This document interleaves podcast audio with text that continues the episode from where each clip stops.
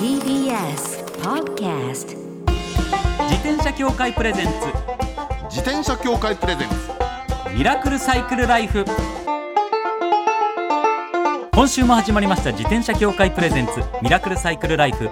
パーソナリティの石井正則です。北里志です。自転車って楽しいを合言葉にサイクルライフの魅力をお伝えする自転車エンターテインメント番組です。はいまずはこちらのコーナーから週刊自転車ニュース。当番組が独断で選んだ気になる自転車ニュース。まずはこちら。自転車のアート展覧会。はい、えー今月17日より東京八王子市夢美術館にて展覧会、うん。自転車のある情景が開催されているということなんですね。これはね行きたいの。これちょっと行きたいですね。行きたいの。あのね何かというとね、はい。中にあの実は私知ってたんですよこれ。でなんかあんのでねレジェっていうフランスの作家とはい。それからもう一人、えー、と有名なロートレック。のねロートレックのね自転車のポスターっていうのが出るんですよ。でねあのねロートレックのはね有名ですよね。有名。で見ればねああいかにいかにもロートレックっぽいっていう感じの、うんバイシクルレースみたいな感じなんですけど、はい。一番これレジェフェルナンド・レジェって言うんですけどはい。フェルナンド・レジェっていうのはねキュビズムの大家でねおピカソの流れを組むような感じの人あなんですよ。あのなんていうのか、えーちょっと抽象な感じの具象画っていうのかね、でこの人はね自転車を実によく描いた人なんですよ。あそうなんですか。代表作がサイクリング。それからね逆光の自転車屋とかね4人の自転車乗りとかね美しき自転車とか。今回これ出るのはね美しき自転車乗りってやつで。あ実際このそう。今回の展示もあるわけですね。夢美術館にも出てくるんですよ。ほうほうほうほうこれはねあの見ればあなるほどこれ見たことあるみたいな感じの絵で。これね行ってみたくてねもしこれシルクスクリーンとかの版があるじゃないですか。はい。あったら買ってきたいなと思ってるぐらいで。おおすごい、うん、でねそれ以外にもねこの今回のこの自転車のある情景はい、展覧会ってねレジェとかロートレックだけじゃないんですよ。あのね私知り合いなんだけど今野真一さんっていうあのケルビムのあのあ今野さんエンジニア。あそうそうそう今野さん。はい、この番組のゲスト来てください。そうそうそうあの人のあの代表的な有名作あのおうおうグランプリ取ったハミングバードってやつ、はい。あれも展示されるって。あなるほど、うん。実際の自転車も展示されてたりそういった自転車が入った絵画もあったりと。そうそうそう。もうこれちょっとね堪能できるぞっていう感じでね。ほど。マジもう東京にお住まいの方だったらぜひおすすめです。そうですね。私も行きます。期間も長いです。えっ、と、はいはいはい。11月23日まで。あそうですか。はい。行われて全然間に合います、ね、そうですね。月曜日が休館日だそうです、えー料金は一般800円。学生65歳以上は400円ということです、はい続いてのニュースはこちらです。首にかける360度ドライブレコーダー。おおドラレコですか。はい、えー通販サイトプラススタイルが首にかけるタイプのカメラ。フィット 360PB360PB かな？の取り扱いを開始。2つのフロントカメラはいはいはいとはい。1つの背面カメラを搭載した、はい。えー合計3つのカメラ映像を1つの横長の動画として収録して、はあはあはあ360度全方位の映像を記録することで運転中のトラブルや危険を防止するというものなんだそうです。そうかこれ目の前に画像がりますけどはい、見た目はあれですねあのネックスピーカーみたいな感じですよね。そうですね。私の大好きな。だから、えっとうん。最近で言うと首にかけるタイプの扇風機。あはいはいはいありますあります。あれの前の扇風機がない、うん。そのボディの部分だけ見て首にかける部分だけみたいな感じで、その先端普通ならせ扇風機がついてるところ2つのところにカメラが。ついてて背面にもカメラがついてるでその3台のカメラで360度。これねいいかもと思うんです。はい。あのドラレコね私自分の自転車つけてるんですよ、ええ。前と後ろに。あそうなんですね。そう。ところがあの、ね、つけてるそれはそれであのすごく綺麗にしていいんだけど、はい。自転車乗り換えるでしょ、ええ。乗り換えるたんびにもうネジ回して付け替えないといけないわけですよ。これがもうそうか。面倒どころじゃないっていうのかねそれはちょっと。ちょっとでしょ？厄介ですね。厄介なんだ。だから自分自転車が1台だっていう人にとってはいいかもしれないけど、はい。私8台持ってるからそうですよ。石井さんは14台でしょ。そうなんですよ。14セット買うわけにいかないし。そうなんですよね。首にかけるだけっていうね意味では。そっか。そしたらしかも、えー、と最長で3時間30分連続して撮影可能ではい。ストレージがいっぱいになっても自動で上書きしてくれるってことなんでこれはありだと思うの。これ最長で3時間30分って、バはい。バッテリーの持ちがそうだっていうんじゃなくて連続撮影がってことですよね。そうですね。だから3時間ストレージがいいそう。そうですそうですよね、はい。そうですね。でそれが容量ですね。それを過ぎたらあの上書きしてくれるってことです、だから止まることはないっていう。これありだと思うがそうなんです。ちょっとですね価格が高いんです。そうか。はい、えー、6万3800円ですちょちょっちょっとと高いかなですね。半分ぐらいだったらね。そうですね思い切って買ってみたいなって気になるんですけど6万3000まだまあまだ新しいものだから今後ねこういうのはねだんだん安くなってきたりするのかもしれないですけどまあ自転車用のドライブレコーダーとしては一番いい形ですよね。うんこれいいとう思う、ん、引田さんの今のお話伺ってもどの自転車の時もそれをスッと首にかければいいわけですねから。だからこういうののこうヘルメットバージョンみたいなのもねですよ。くれたらねもうヘルメットとしたらヘルメットは安全のために被るもんですからね。それでしかも取ってもくれるっていうそういったのも出てくる。今後はまだまだ発展途上なジャンルですからね。わかります。そう思います。このジャンル進化してもらいたいですうんねですね。また新しいもの出た時このコーナーでご紹介したいと思います。以上週刊自転車ニュースでした。この後はゲストコーナー声優ナレーターの榎本敦子さんをお迎えします。自転車協会プレゼンツミラクルサイクルライフ。この番組は自転車協会の提供でお送りします自転車協会からのお知らせです。街ではライト自体がついていない自転車やブレーキをかけてもちゃんと止まらない自転車を多く見かけます。これって安全面から考えるととても怖いですよね。そこでみんなが安全な自転車に乗れるよう自転車協会では自転車安全基準を定めました。そしてその基準に適合した自転車にだけ貼られるのが BAA マークなんです。自転車活用推進法のベースになっている交通政策基本計画では BAA マーク自転車の普及を推進することも謳われています。つまり BAA マークは国も認めた自転車の安全安心の目印ということですね。自転車をお買い求めの際は BAA マークが貼ってあるかぜひチェックしてみてください。BAA マーク自転車で交通ルールを守って安全安心なサイクルライフを。BAA マークについての詳しい情報は自転車協会 BAA のウェブサイトまで。さあゲストコーナーです。声優ナレーターの榎本敦子さんです。よろしくお願いいたします。よろしくお願いします。榎本です。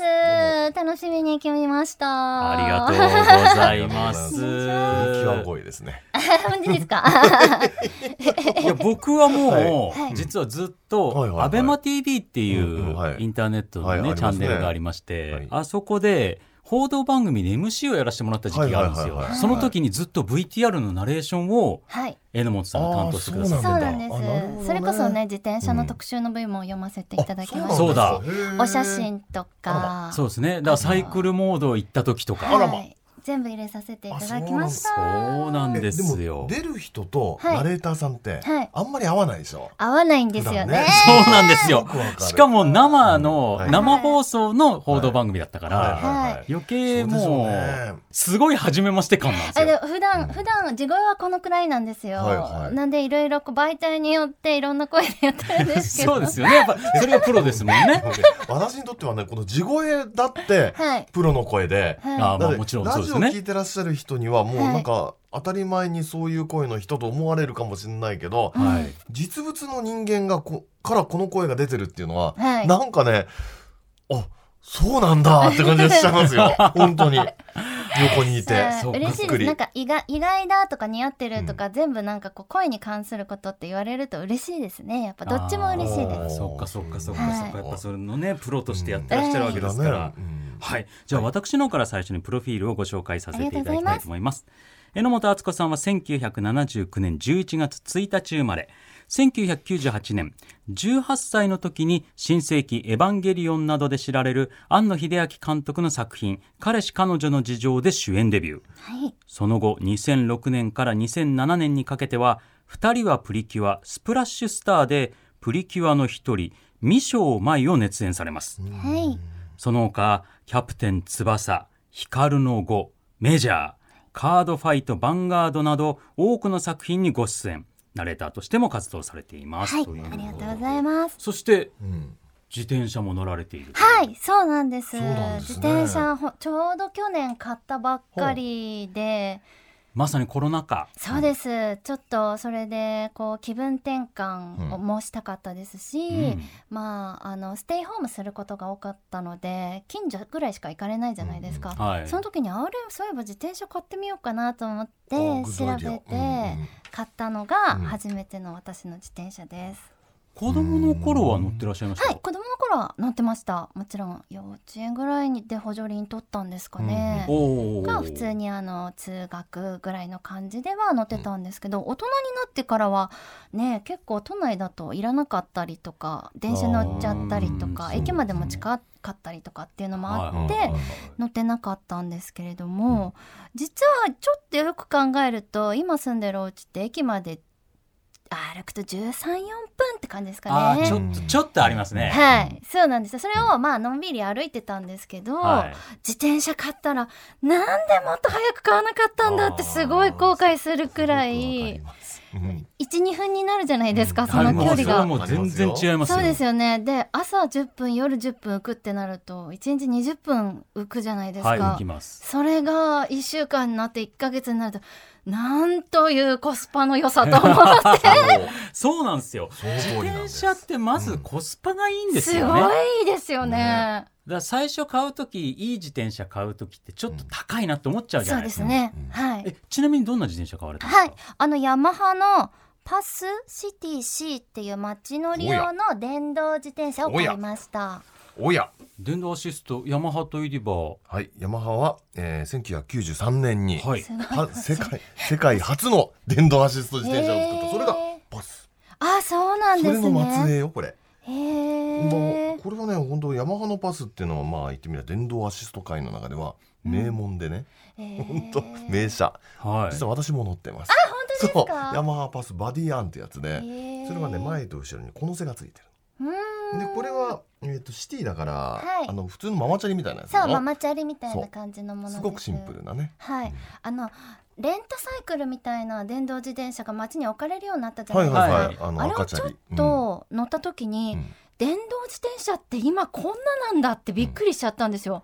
すごい快適っていうか、まあ、最初乗るとびっくりしますびっよね電くりしちゃっ動アシスト自転車っててなんて全く辛くないっていうか はいそれで電動自転車の魅力にはまっちゃったみたいなところもあります。そうかあの赤チャリっていうのは新たにその電動アシスト自転車に乗る人はい。の、そのゲートウェイになってるなっわけですね。てますよ。Welcome to 電動アシスト自転なんか車に。昔のイメージだと少し重重たいじゃないですけど、はいはいはい。うんいやそうだと思いますよ。っていうイメージあったんですけど、うん。はい。乗ってみたらなんと快適なと思ってそれで自分のが欲しくなっちゃったっていう。よくわかる。昔重たいっていうイメージあったのあは電動アシスト自転車ででしょ？はいそうです。そうでしょ？そうです。当たりええ。途中でねレギュレーション変わってんの。昔はへねアシスト力と、えー人力人力はいはね1対1だったんですよ、はいはい。今2対1だから今の方が軽いええそうなんだ。そうなんですよ。そもそもルール自体が変わってるんですね。そうルール自体が変わったんです。昔は1対1でしか引かなかったから、うん。坂道登る時もねちょっとしんどいなっていうのがあったんですよ、うんうんうんうん。だけど今2対1だからヒューッとおおやばいんですよ。うちの前のスロープマンションに入っていく時あのスロープが毎回まあだから坂道なんですよね。そうですね。でこう見てるから自転車に乗ってた経験でここで辛くなるっていうところがわかるじゃないですか、はい。そこがギュンっていくんですよ。はい。いきます。それがね毎回感動しちゃって、はい一番辛い時に助けてくれるのが電動自転車。本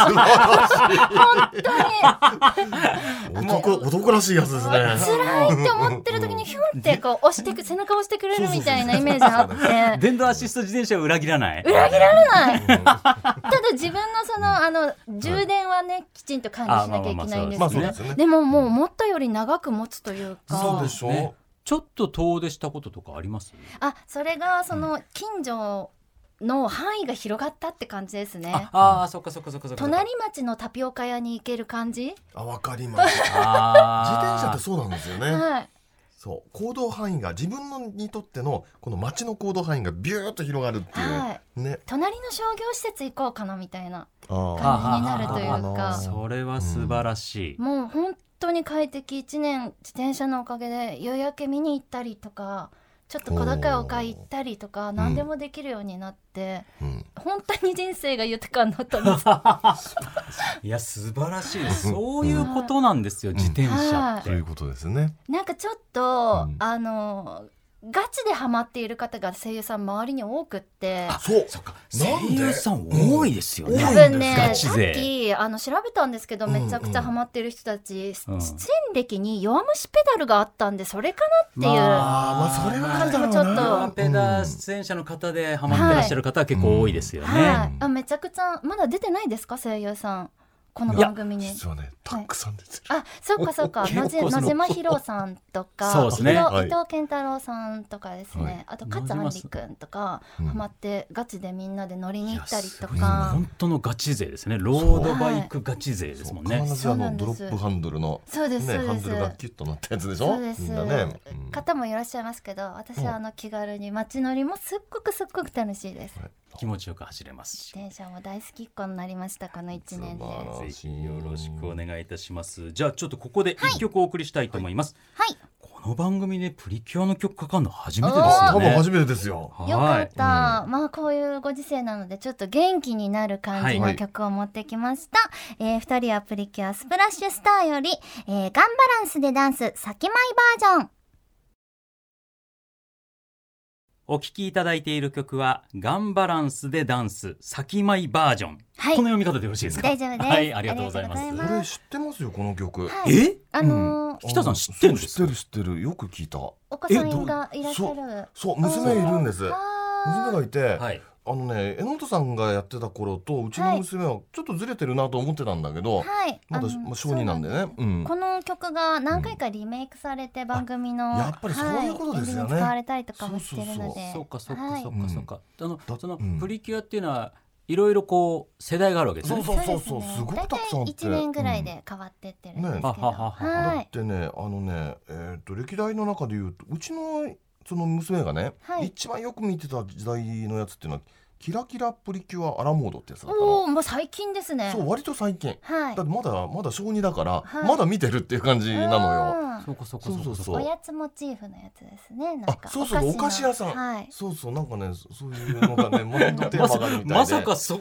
そこのところでこのトークが 膨らむと僕思ってなかったから北さんが。そうなんそうなんそうちょっと今びっくりしてるんですけれども。嬉しいです。あでもねそれだけ世代が変わっても、はい。この曲は割とバージョンを変えてエンディングで、はい何回か使われたりとか、うん。あとオールスターズってみんなが集まる映画とかもあるのではあ結構あのお子様にとっては横並びでシリーズ知られるようになってきたって感じですかね。う。なるほど、はい。だから引田さんも聞いたことがあったと。そうなんです。嬉しいです。逆にねそう僕、そうか引田さんだからお子さんいるから逆にそういう文化にも、カルチャーにも触れそうる自然に触れることになるってことなんですね。リスナーの皆様でもね知ってらっしゃる方いらしたかもしれないですけどもちょっともう今週お時間来ちゃったんで、はいはい来週もお話の続き伺いたいと思います。よろしくお願いいたします。今週のゲストは榎本敦子さんでした。ありがとうございました。ありがとうございました最後のコーナーはサイクル大辞典今回は SBAA プラス認定者の方に電話でご登場していただき実用的な自転車のお話を伺います、今回は東京都江戸川区にありますサイクルピア桜井の桜井康介さんとお電話がつながっています。もしもーし。もしもし、桜井康介です。な。よろしくお願いいたします。今週もよろしくお願いします。はい、お願いします。お世話になります。早速、リスナーの方からの疑問にお答えいただきます、はい。えー埼玉市のママ歴5年さん,、はい。さんです、うんえー周りの友達の影響で5歳の一人息子が自転車に興味津々です、うん。ああいいですね。乗れるようにしてあげたいのですが現在夫は単身赴任。ああはあなるほどなるほど。はいはいはい。うん。女の私でもうまく教えられるでしょうか。ちょっぴり不安です、うんランニングバイクも買い与えていないので、息子はゼロからのチャレンジになります。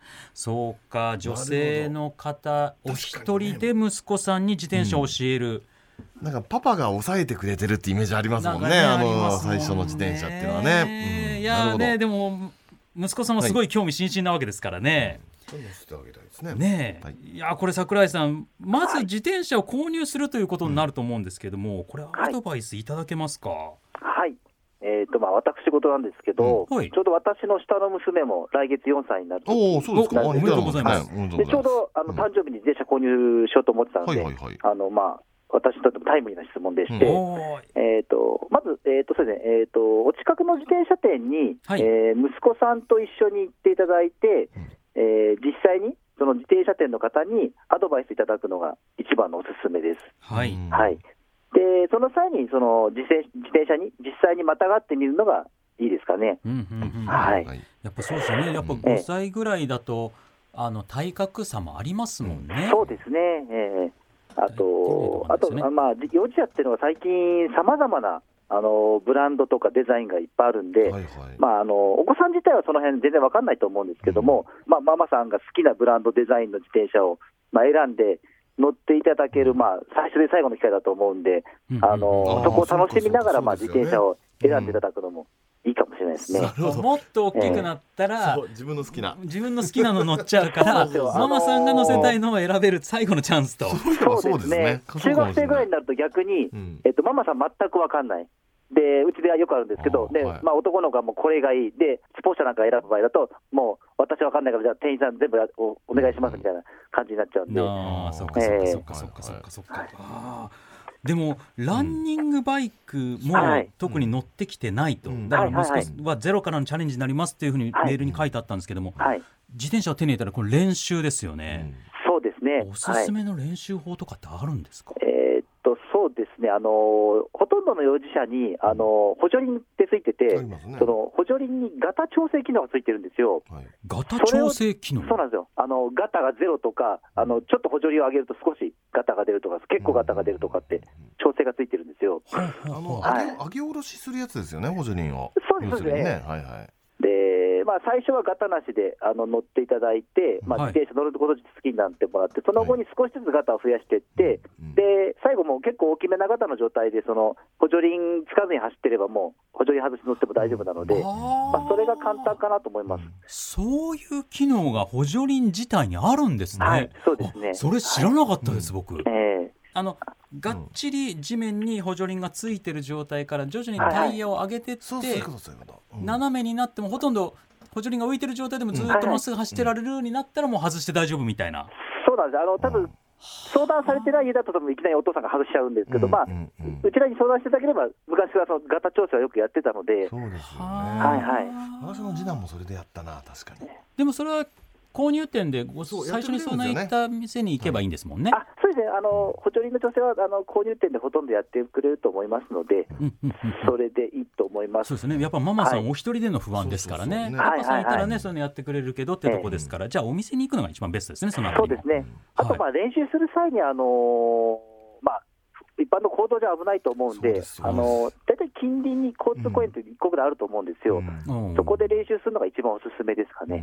うん。なるほど、えやっぱなかなかね今ね都内とか練習場所ないやるところがね少ないんですよ本当って困るっていうのはねよく聞きますしね公。園にそれこそ都内はだから、その各区に、えー、と23区だったら各区に必ず1個交通公園がありますんで、で平日のお昼の時間帯だったら、その信号機も動いてて、ほうほうほうえー、とそこで厳密にその一旦停止とか、その信号も教えてくれるんで、大体係員さんが。えあの疑似信号みたいなやつですよね。えそうです、えそっかそっかそっか、うん。ぜひぜひちょっとそういうのを調べてもらってね、えはいはい。はい。乗っていただけると。最初のフィーリングが大事ですもんね。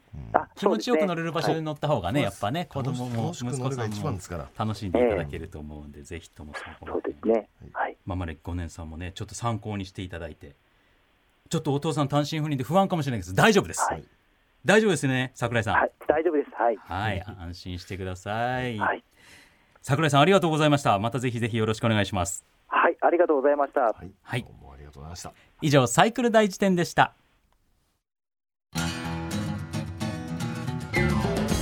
転車協会からのお知らせです。スポーツ用自転車の場合きめ細かいメンテナンスも必要ですね。だからしっかりとした技量や知識を持ったスタッフのいるお店でお買い求めいただくことがとても大切なんです。そこで誕生したのが SBAA プラスです。この SBAA プラスとは一定の実務経験と十分な技量を持ち自転車協会主催の試験に合格した販売者の方にだけ認定されます。今回制度が一部改正になり認定者にスポーツ用自転車安全整備基準に基づいた整備を受けてもらうと SBAA プラスマークを貼ってもらうことができます。だから SBAA プラスマークはしっかりとしたメンテナンスを行った安全安心の証と言えます。SBAA プラス認定者のいるお店でメンテナンスを受けて快適なサイクルライフをお楽しみください。SBAA プラスについての詳しい情報は自転車協会 SBAA ホームページ SBAA-bicycle.com まで。